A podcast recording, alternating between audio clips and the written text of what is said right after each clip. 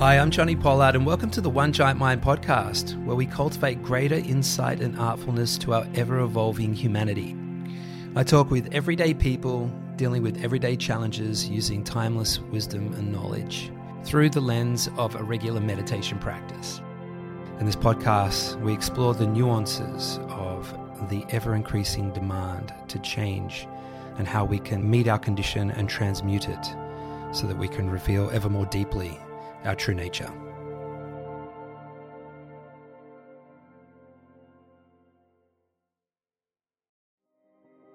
So I have a question around trust. When we say like trust the flow of the universe, trust the trust life, um, versus faith versus belief, as it pertains to spirituality, and I guess the word knowing well, I put trust, faith, belief, hope in the same category. And they're all important instruments in the early stages of developing uh, our spiritual awareness. What I mean by spiritual awareness is the awareness of ourself. What we are essentially are spiritual beings having a human experience.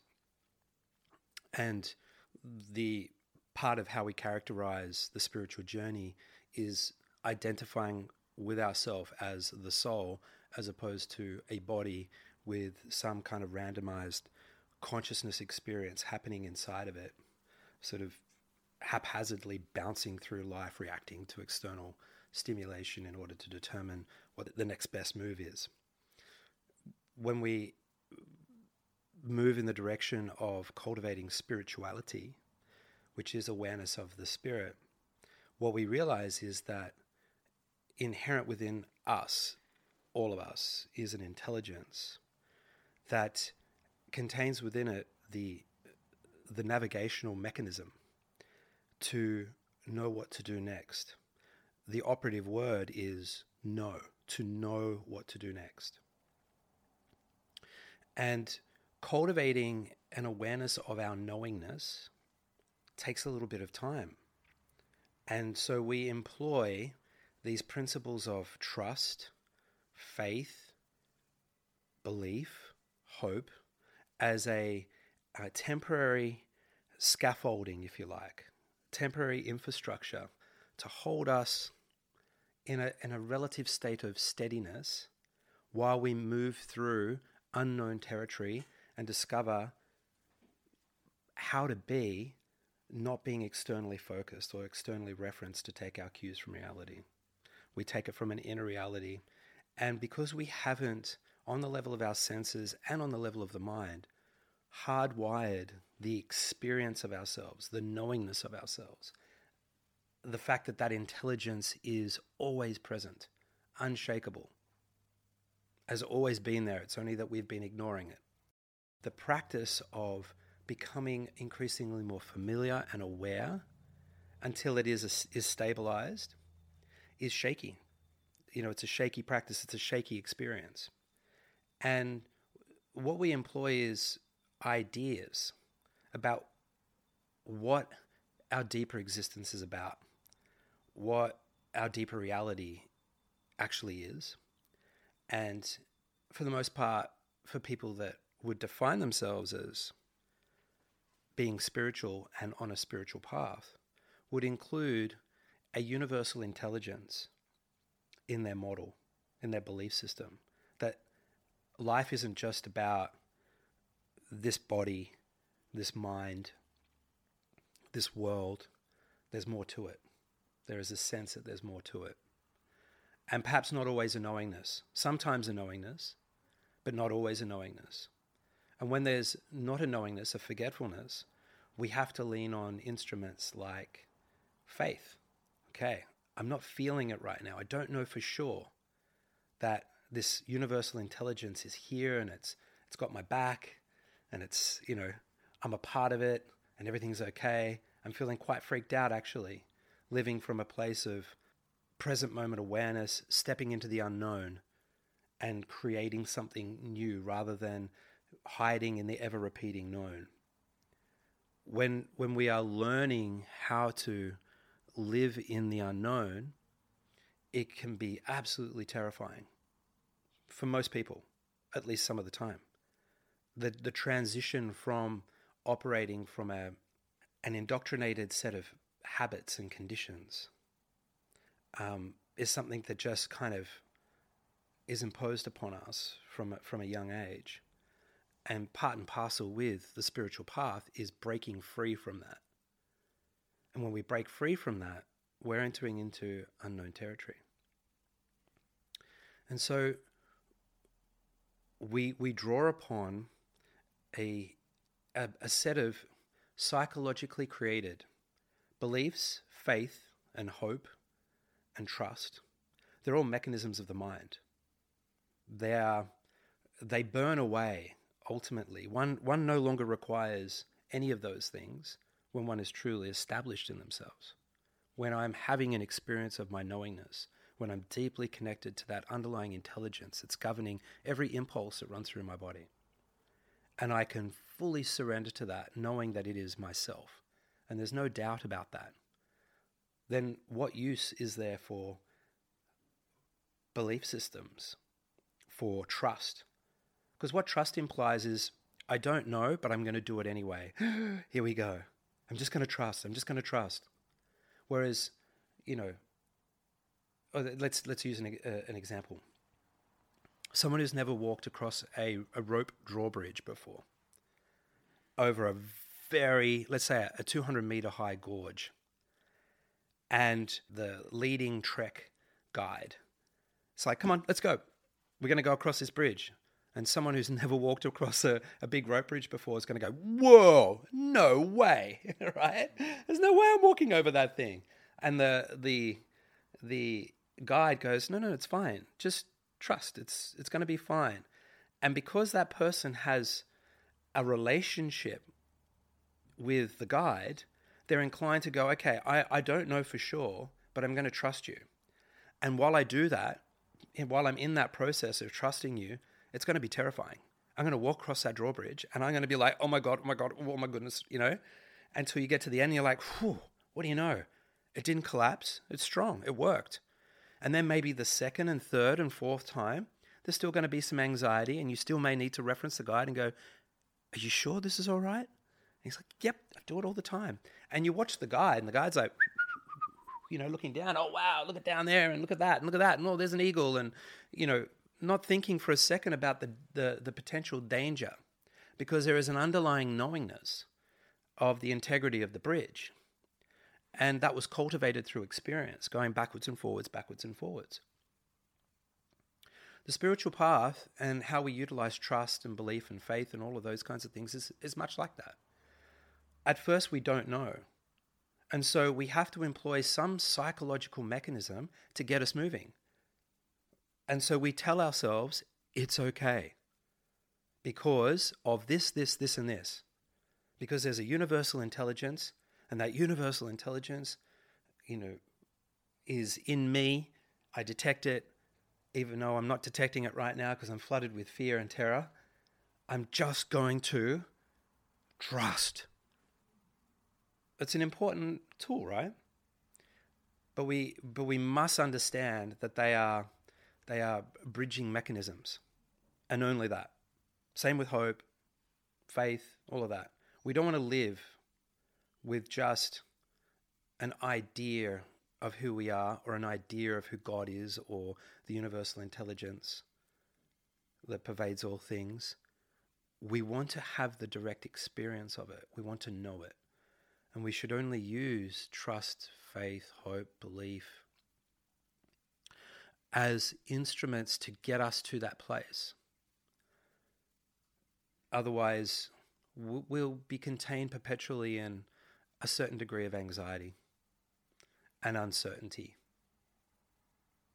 and insecurity, spiritual insecurity. And we have the potential to know ourselves as the entire universe, to, uh, to be a part of the, the whole fabric.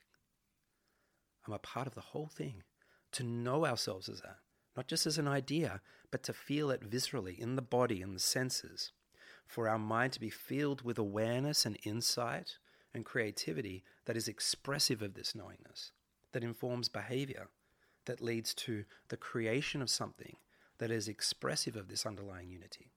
This is what we're after, nothing short of that. So, again, you know, if you find yourself needing to use trust and faith and whatever, notice it. Notice that that's what you're doing. Okay, I'm having a moment of forgetfulness about the reality of things.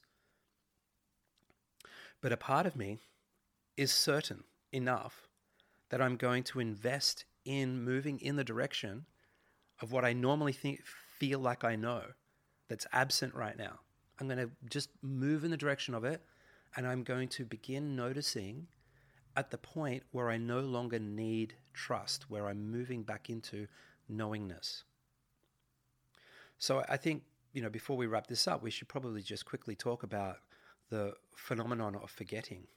You know, why is it that we need to employ trust when we've had plenty of experiences of knowingness?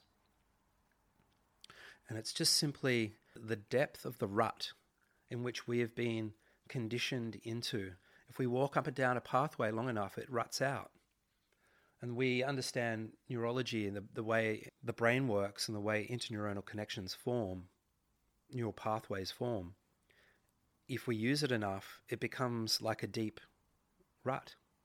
And it's not until we carve another path to, to direct the neural energy, if you like, the electricity of the brain down different pathways, it will it will just like water in a in a riverbed. It will just seek the deepest path, right? It will just go straight to what is already established as a bank. It's a habit. The most effective way of forming the habit of knowingness is intimately being aware and interacting with the experience of doubt, of uncertainty. And rather than assigning a narrative of, oh my goodness, I've taken so many steps backwards in my development because I, I now doubt myself and I can't, I can't see clearly. I can't see a clear pathway forward.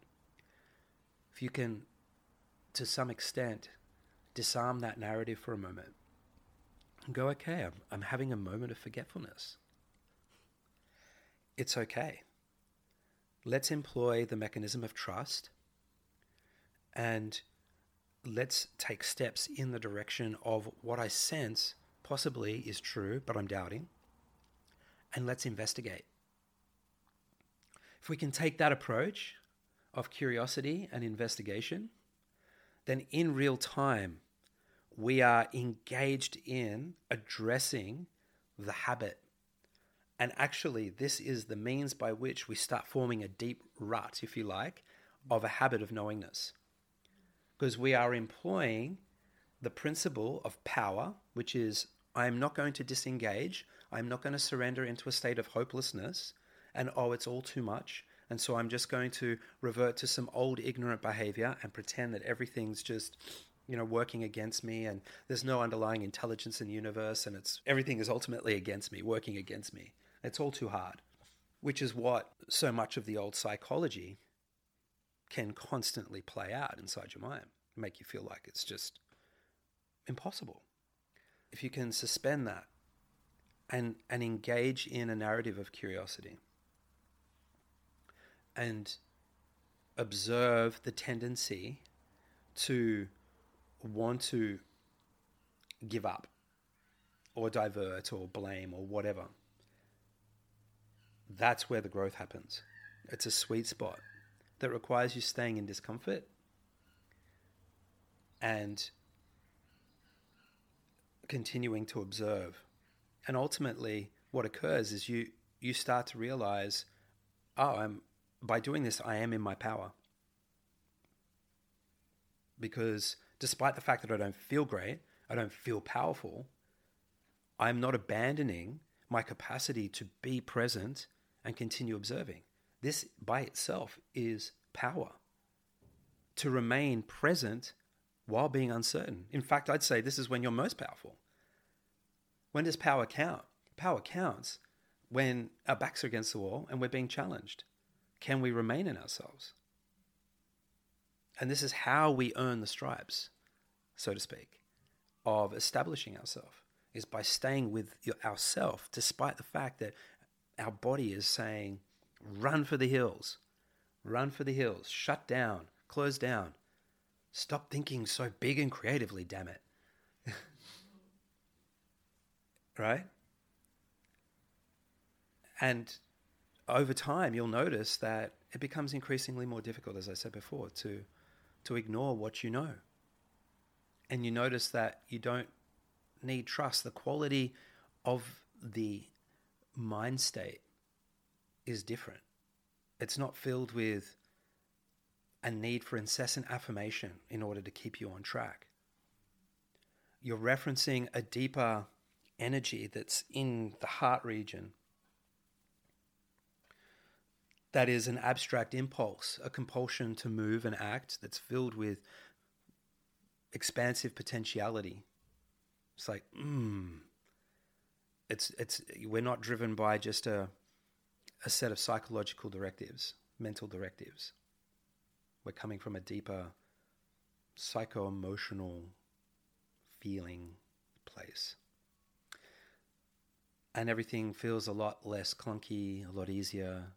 And then we experience what you refer to as flow. Flow is just when we're out of the road of ourselves. Everything's flowing. When we're in flow, we're just connected to the current of that underlying intelligence that pervades all things. We're a part of it, we're participating, we're in alliance with it. Was that helpful? That was very helpful. Thank you. Yeah, so what, what I'm hearing is um, that's the heart's desire, that psycho emotional place that you're talking about.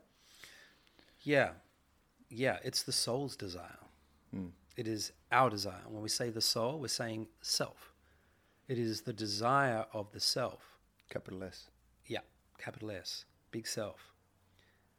And that the, the soul expresses itself as a, an energetic impulse that's filled with a compulsion to want to do something, the possibility of fulfilling its vision it fills us with so much excitement and energy and passion and whoa. We just need to learn how to follow that. Because while ever we're following that, then we're feeling that way enthusiastic, passionate, full of energy. And it doesn't matter necessarily what it's directing us towards. The outcome is secondary to the experience of sustaining the experience of it. What we do with that is, you know, secondary to how we are in relationship with it. And this is a big transition period. This is a big transition point on our spiritual journey. It is becoming less outcome orientated, less, less dependent on the fruition of an idea to give us a sense of validation about our worth whether we accomplish something or not. Accomplishment is engagement in the flow of intelligence and participating in its expression in the moment. And it's all a process. There's no absolute arrival point. Even in enlightenment, it still keeps f- like fluctuating into higher states of expansion. Everything's constantly moving, bigger and better, bigger and better, bigger and better, bigger and better. Yeah. Hmm. Thank you.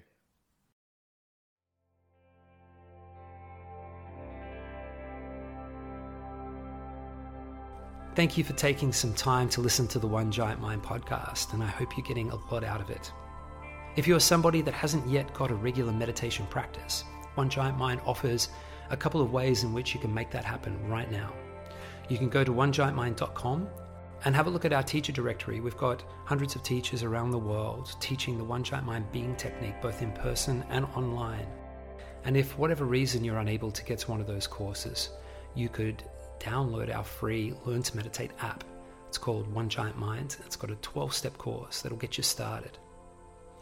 And if you're already a regular meditator and feel deeply called to bring this beautiful practice into the world, we strongly encourage you to check out our One Giant Mind Teacher Training Academy.